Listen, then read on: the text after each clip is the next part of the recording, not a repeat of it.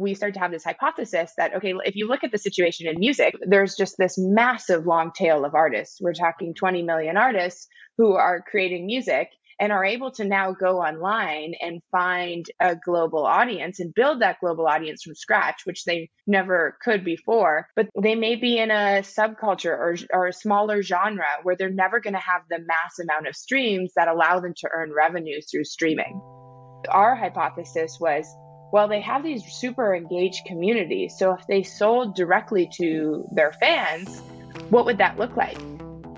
I'm Jesse Clemens, and this is Creator Kit, where each week we shine the spotlight on awesome new tools and services for the creator economy and unpack how they might help you grow your creator business faster. Creator Kit is presented by Highbeam. Highbeam solves message overload for creators by organizing and prioritizing DMs and comments in one unified workspace so you never miss an important message again. You can find us at highbeamapp.com. On this episode of Creator Kit, we talk to Jenna Hannon. Jenna is the co founder of Supermassive, a one link commerce hub for recording artists to sell NFT collectibles. On today's show, we talk about a megatrend called the autonomy economy and a crazy pandemic related entrepreneurial movement some are calling the Great Formation. We also cover the state of the music industry in 2022 and what it takes to earn a living as a musician in the age of streaming and Spotify. Let's get to it. Jenna, thanks for coming on the show. Thanks for having me. It's uh, amazing to have you on the show. Really excited to talk about your company and your experience in the creator economy and a bunch of other stuff. The platform that we're going to be talking about is one of the first that we've had on the show that is more narrowly focused on artists and specifically musicians. So I'm really, really interested in getting into it. A lot of the other solutions that we've talked to in the past have been like more broadly targeted. And it'll be fun to talk about how some of these macro trends that are pushing the creator economy forward so rapidly manifest themselves in the world of music, which I'm super excited about. Let's do it. Let's do it. Okay. So we met a couple months back and have chatted a couple times. We were introduced by a mutual friend when I was thinking through some marketing ideas it was really fun chatting through a few brief ideas on on one of our calls, and I got to know a little bit about the product that you guys are building for musicians. But I also became familiar with your work as a marketer, and I understand that you've had a fairly long and and very exciting career as a marketer from Uber to a bunch of other stops along the way, and now to your, your current startup. One thing that uh, we had talked about in some of the prep for the call is this theme that has run through your career that's not necessarily marketing oriented, but kind of the companies that you've chosen to spend your time at so far. And that is sort of empowerment of the individual and what you had referred to as the autonomy economy, which is a new concept to me and I thought was um, really, really cool as a not necessarily a replacement, but kind of a, the next wave of some of the trends that have powered what many people are familiar with as the gig economy, which is obviously you know fairly tied to some of the work you did at Uber. Maybe that would be a, a good way to start. Can you tell us a little bit about the autonomy economy and that that idea that has driven you into the various uh, career moves you've made? Yeah, absolutely. I mean, as you mentioned, I was at Uber. So I was at Uber for for four years, and starting in 2016. As most people know, one of the the biggest gig economy companies. So the trends that we saw in the gig economy is more people choosing to go this route, which is they had more platforms available. And through the gig economy, the I would say the value prop is that you own your time. And so that was one of the biggest thing for for Uber drivers. So when we talk to them, what is the benefit of driving for Uber? It's that freedom and autonomy. Now you're seeing a trend post COVID of that moving up market which is really interesting. So you're seeing more professionals of all types of backgrounds that are choosing to go freelance and own their time. And that's the thing that they value more than the the structure of the full-time job or the comfort of, of the full-time job and salary. You're seeing the same trend in the creator economy. So as the creator economy grows, more people are figuring out how do we leverage these online platforms to generate content, find an audience, and essentially own your time and own your business. And so that's the acceleration of what I refer to as the autonomy economy. which is part of the creator economy. Yeah, it makes a lot of sense. And it's obviously, as with all things these days, we have to look at trends through the lens of, of COVID. What came to mind when you're discussing autonomy is like another accelerant to that trend of autonomy and time ownership is like location fluidity or like flexibility. I don't know what you want to call it, but you know, so many people that were suddenly able to work from wherever they wanted. That major life change, I think, made a lot of people also reconsider how they use that time, not just like where are they working from physically, but also what are they working on and comparing a future where they can choose to spend their time in a way that makes sense to them versus your traditional nine to six corporate job. Exactly. And a lot of that is timing too, timing and tools. So in the gig economy, a lot of those companies had to build a platform to allow people to do that, to allow them, they can make a living working on a platform that allows them to own their time and that potentially flexibility of location. After COVID, you saw the same thing with Zoom, which is an incredible tool that allowed this distributed remote work to actually work through COVID. I think the same thing is happening in the creator economy, which is you need those tools or those platforms to exist to allow for this. So timing is super important for this concept of, of the autonomy economy because without the the tools to do it, it's very hard for people to make that transition. Yeah, the availability of the tools and the way that companies like Shopify, for example, took things that felt like super intimidating for an individual, even like five, six years ago, setting up a shop to sell something online, really easy payments. Yeah, exactly. Like, even from a services perspective, what's been eye opening to me as a startup founder, you know, needing to find part time help in certain certain areas is like this extends now to hiring professionals. And I think that's sort of what you alluded to in going upstream. Like we're it's December of 2021 and we're currently looking to hire for a couple roles. One is like a community manager role, another is a part-time social media slash marketer role. And it's the stage we're at, it's out of the question to bring someone on full time. I know you have strong thoughts about this. I've seen you tweeted recently about bringing on fractional, like location independent help. So it's amazing that not only can you now sign up for Uber and start working if you have a cell phone and a and a decent vehicle, but you can do different all different types of work with partners all across the world. It's uh, crazy cool. Yeah, and I'm, I'd actually recommend that that a lot of companies consider more freelance autonomy professionals. I actually before I started, I was essentially CMO for hire for a startup. And with that, essentially I helped them with the strategy and a lot of the campaigns and then i would have i had a network of freelancers that i would go and hire to help execute. And the thing about marketing is marketing has a lot of specialists. So those roles that you're talking about community management that's actually a specialty role. You actually need someone who really knows how to do that well and has experience in that specific background. The same thing is for roles like copywriting or performance marketing. Those are all specialists and so it's actually tough for a lot of early stage or even small companies to hire that in house.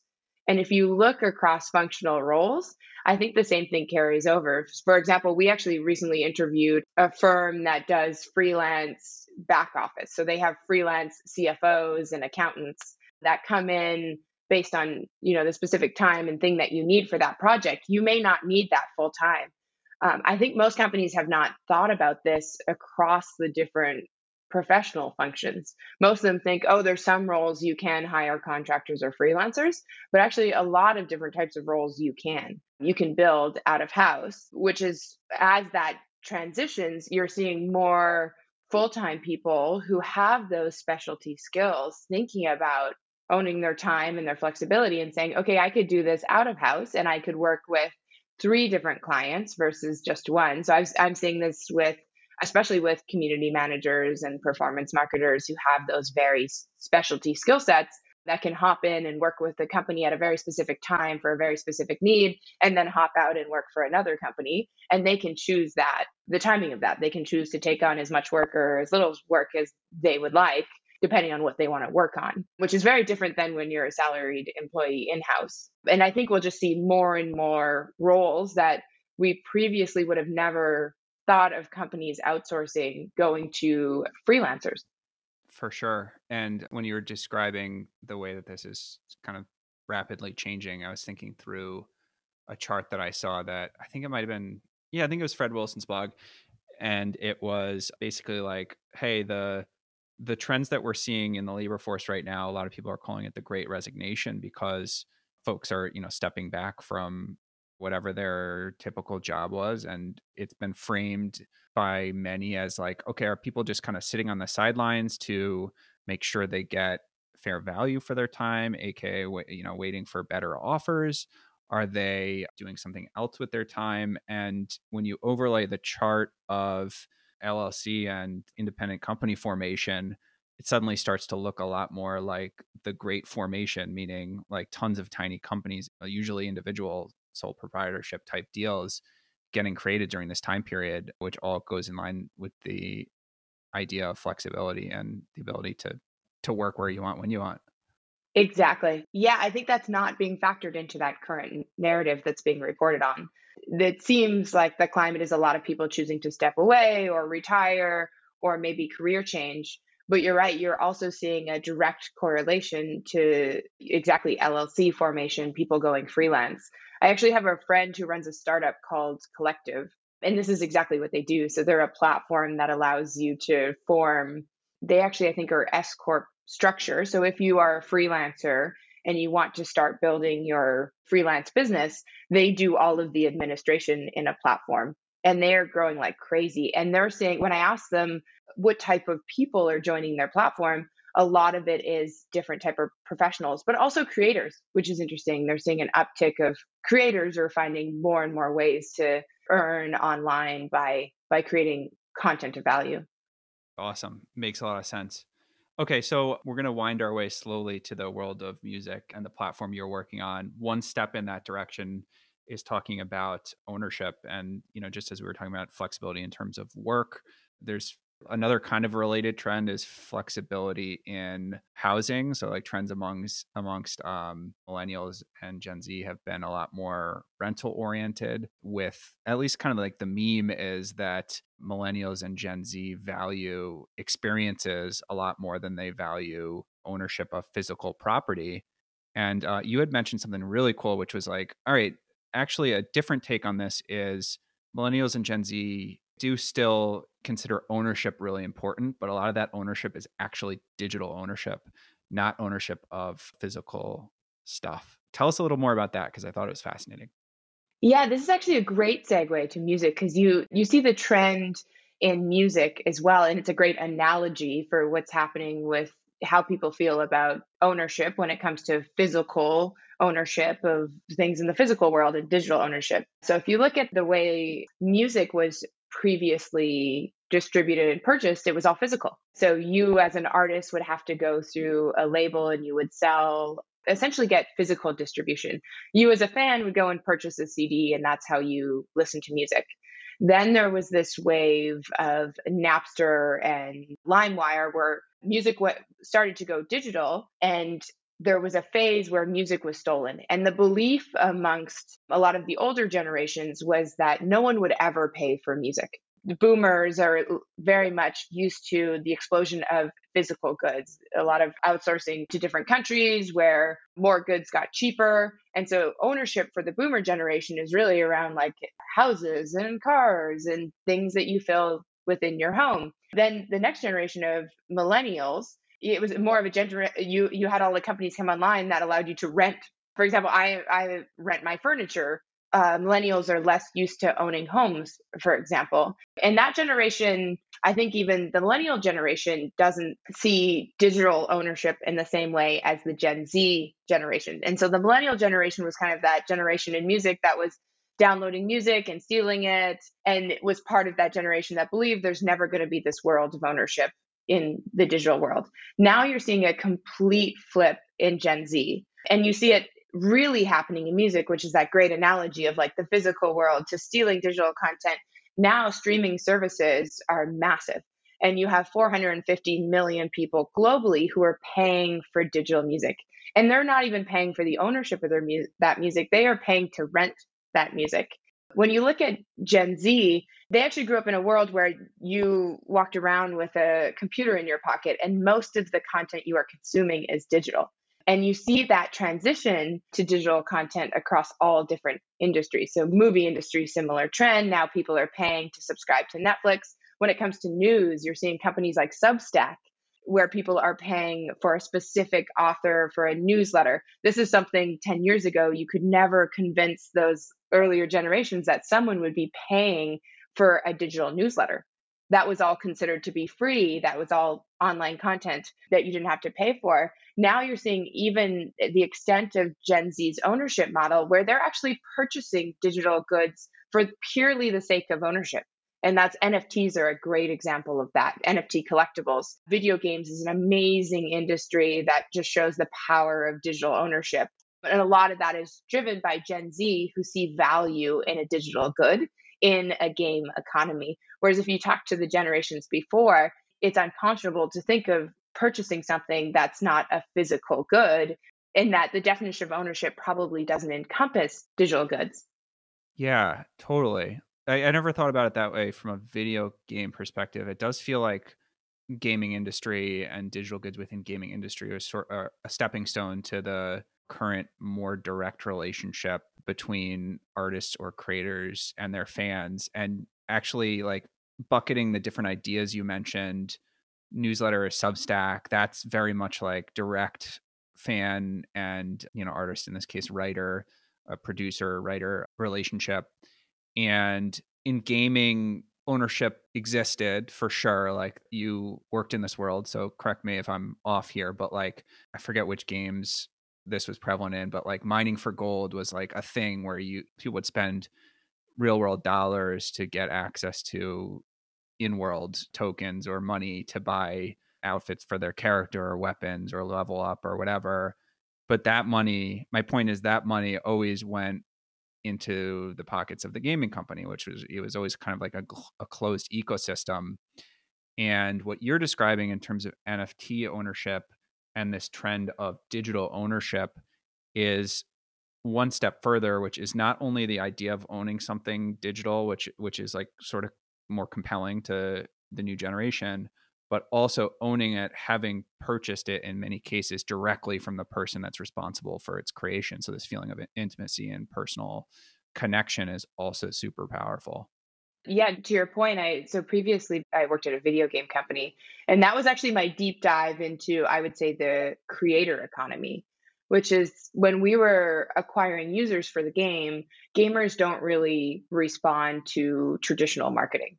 And so the way that we market our games was through creators, through influencers. So we were working with Twitch influencers and YouTube influencers and this is where I was spending a lot of my time as as a marketer, just talking to these creators, understanding how they worked, understanding how they think about their work and their business, and ended up down the rabbit hole of the creator economy. But one thing that was interesting in the campaigns that we did with this video game company is that we would partner with these influencers to create digital goods within the game.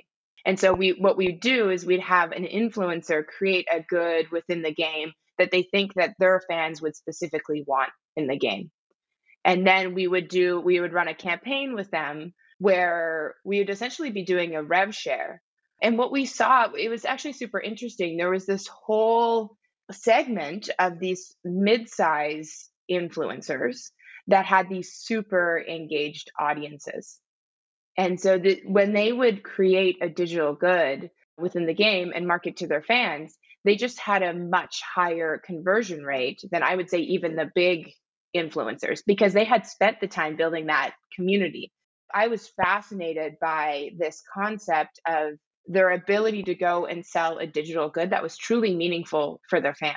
We are a single player game, so this wasn't actually, we weren't even selling a digital good that had like direct utility in a game. Like uh, some of the games, if you're, for example, your example of mining for gold, some digital goods have a utility. Some of them are purely for like delight and enjoyment in the game. Like, for example, if you are buying a skin or outfit for your character within the game, we had a single player game. And so people were purchasing digital goods, one to support that creator, just purely like, thank you for the content that you create. We are willing, as a fan of yours, we're, we're willing to purchase this good. And two, as a collector.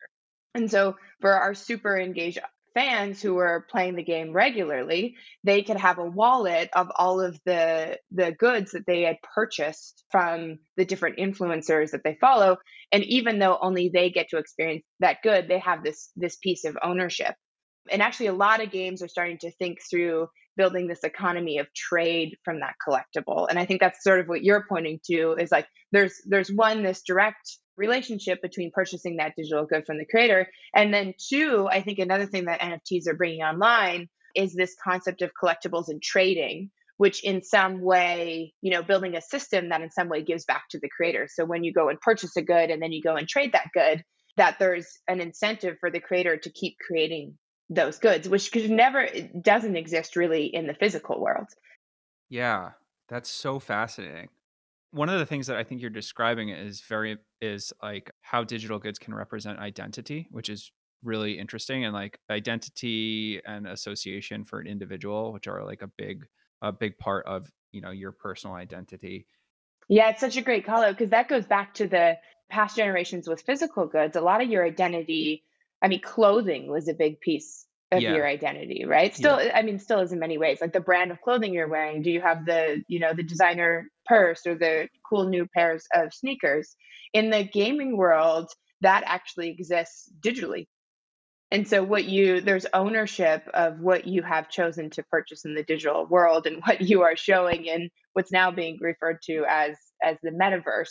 But there's also some identity in the content that you consume the choice of the Substack newsletters that you choose to read or in the music that you're the playlist you're creating on Spotify those are actually becoming a larger piece of identity than just you know the clothing you're wearing or the car you're driving.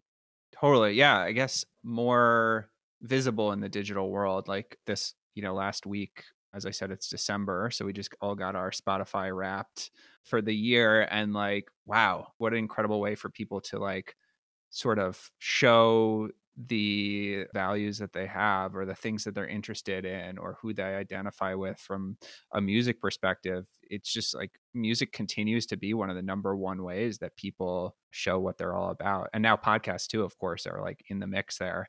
What's interesting is is like uh, uh especially with spotify it's sort of a one way thing like more about consumption like if i were to post my spotify wrapped playlist it would be mostly about like what I'm enjoying and what that says about me. Probably, maybe there's some you know interesting, funny surprises in there, which is part of the part of the whole game. But it doesn't really today speak about my relationship with that artist on any deeper level. I was doing some research on how Spotify works and some of the in prep for this call, how payouts work to artists and one interesting thing that I came across was like payouts for streams are shockingly low. They're somewhere in the third of a cent range for one stream, meaning that, and this is for the audience because I'm sure you can correct me where I'm wrong here and know much more about it than me, but uh, 250 streams usually equate to to a dollar roughly for an artist.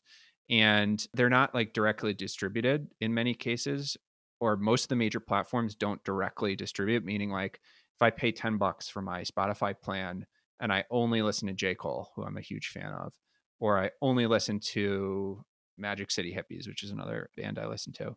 They are getting paid out not on their share of my 10 bucks, but rather they're like just their stream count overall. And some of these companies are talking more about like doing the math differently and distributing payouts from an individual subscriber in certain ways. It seems a little complicated to me. Where is all this stuff going? Are the big players in the music space moving towards more uh, better concepts of digital ownership that match the consumer with the artist more directly or is it like are they still far from it and how does what you guys are building fit into all this this is awesome that you've gone into the weeds of what's happening in music specifically.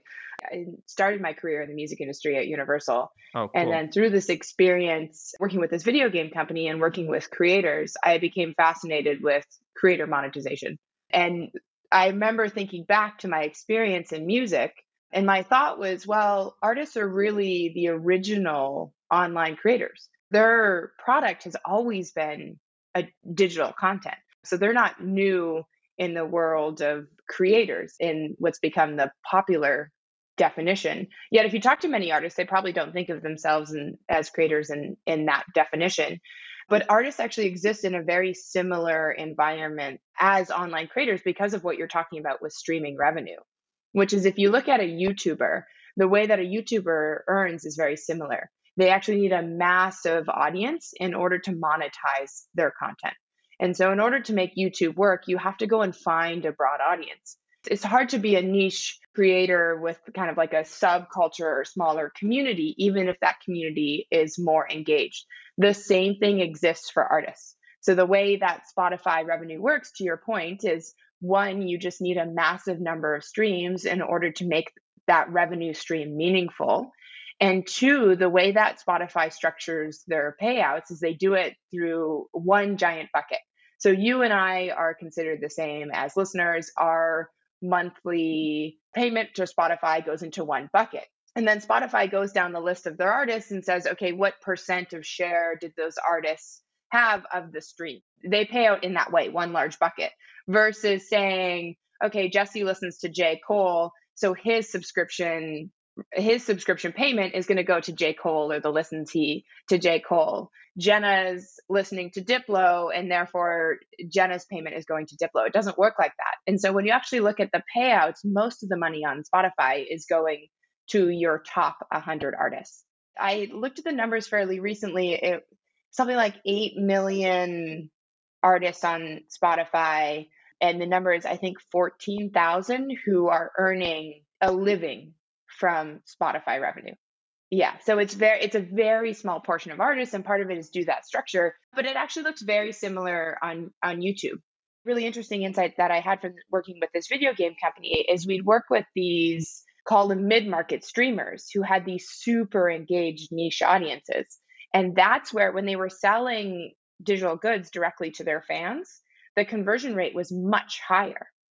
And so that's where we started to have this hypothesis that, okay, if you look at the situation in music, and there's just this massive long tail of artists, we're talking 20 million artists who are creating music and are able to now go online and find a global audience and build that global audience from scratch, which they never could before. But they may be in a subculture or, or a smaller genre where they're never going to have the mass amount of streams that allow them to earn revenue through streaming.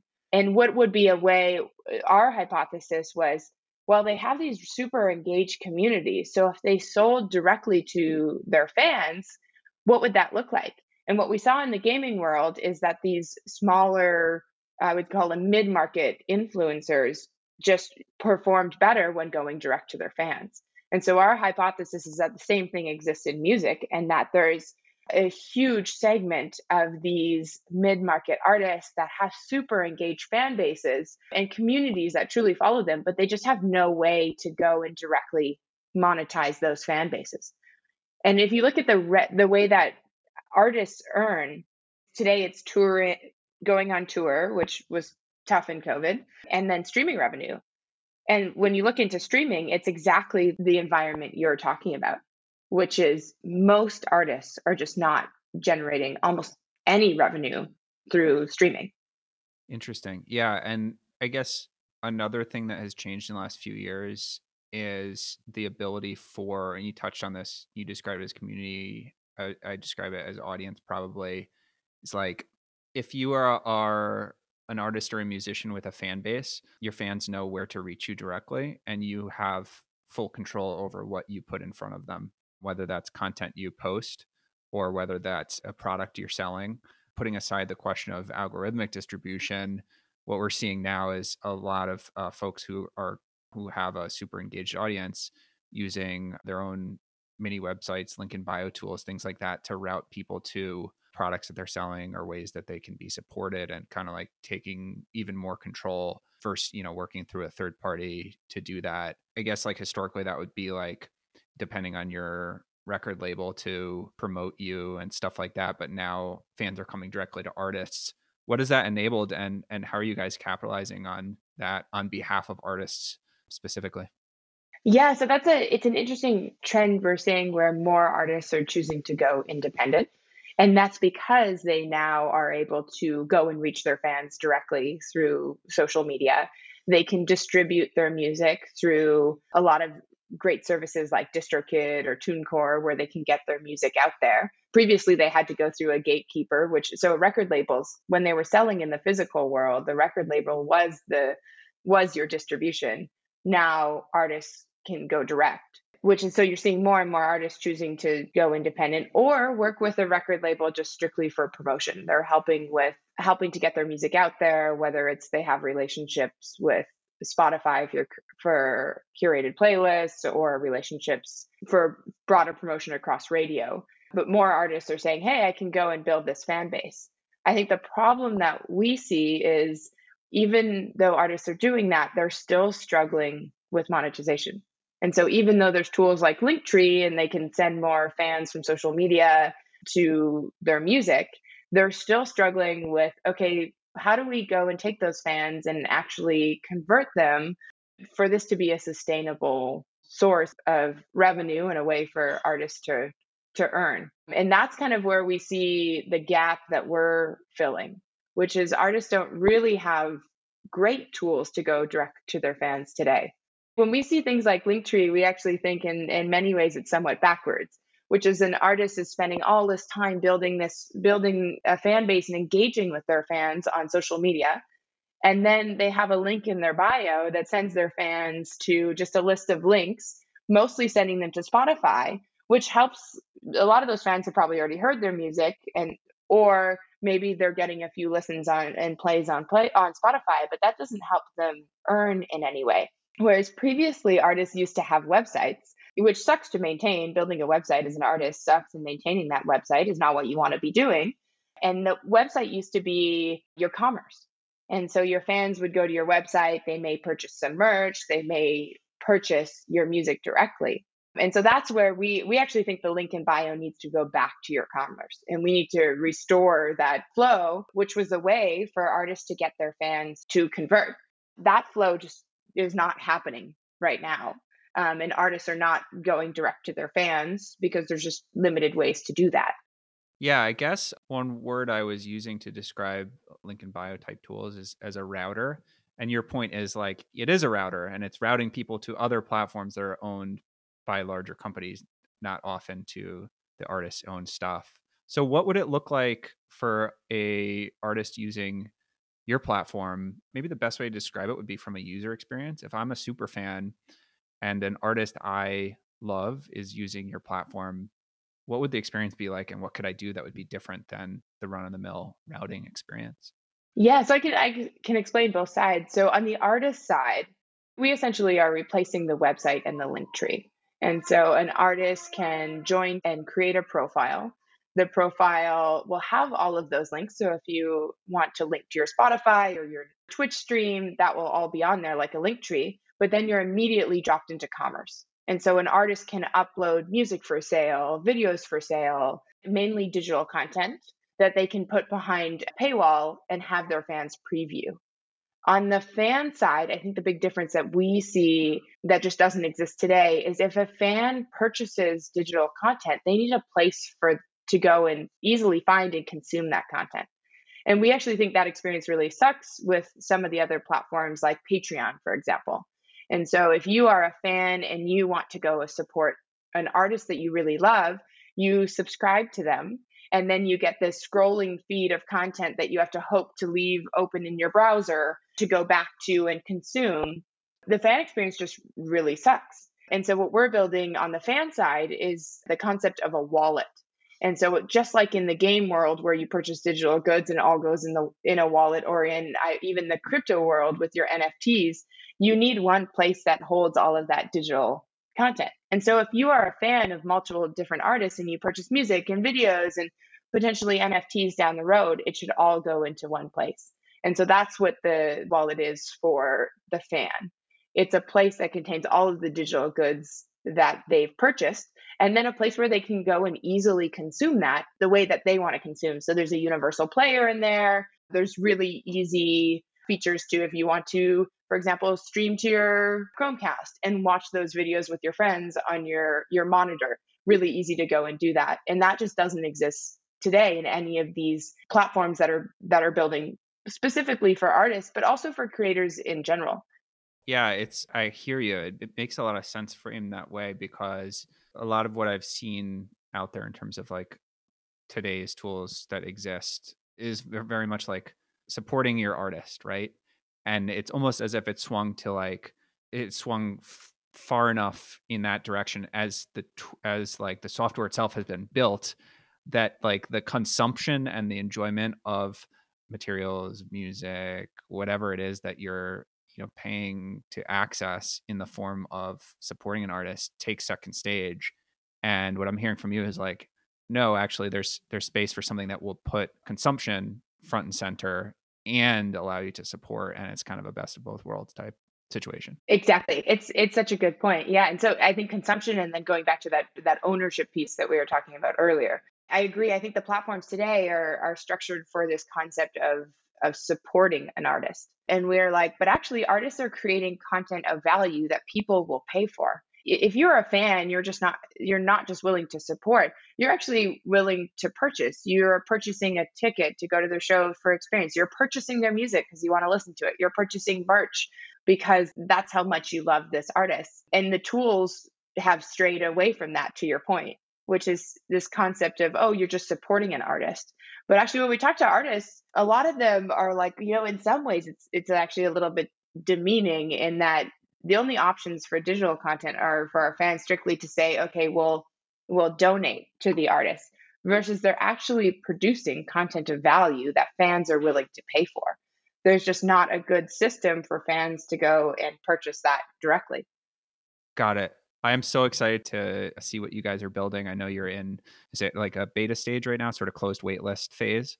We are. We have a beta list of artists that we're starting to work with and we are launching in January with a, a limited run of the platform, which is just music to start. And then we're adding on more digital goods for for artists to sell. Amazing. All right, we'll be sure to uh, to link out to the site in all of our show notes, etc. If people are looking to get in touch with you, what's the easiest way? To find us on our website would be the best way. So we actually have a sign up form on our website that artists can go to and sign up. And then as soon as we launch, there'll be a place for fans to go and actually search. Our homepage will feature all of the artists on the platform. So they can go and search by artists or they can go and explore and browse. Amazing. Super excited to check it out. Been amazing talking to you today. I guess this is what is officially called a wide-ranging conversation because we covered a, uh, a lot of a lot of ground. I had a lot of fun with you today. Thanks for coming on the show, Jenna. Hope to talk to you soon. That wraps this excellent episode of Creator Kit. If you like this episode, please don't forget to leave us a rating on Spotify or wherever you listen to podcasts. It really does make a huge difference to us, and it just takes a click. Creator Kit is brought to you by Highbeam, the message management solution for creators. For more creator resources, visit us at highbeamapp.com or follow us on Twitter. See you next week.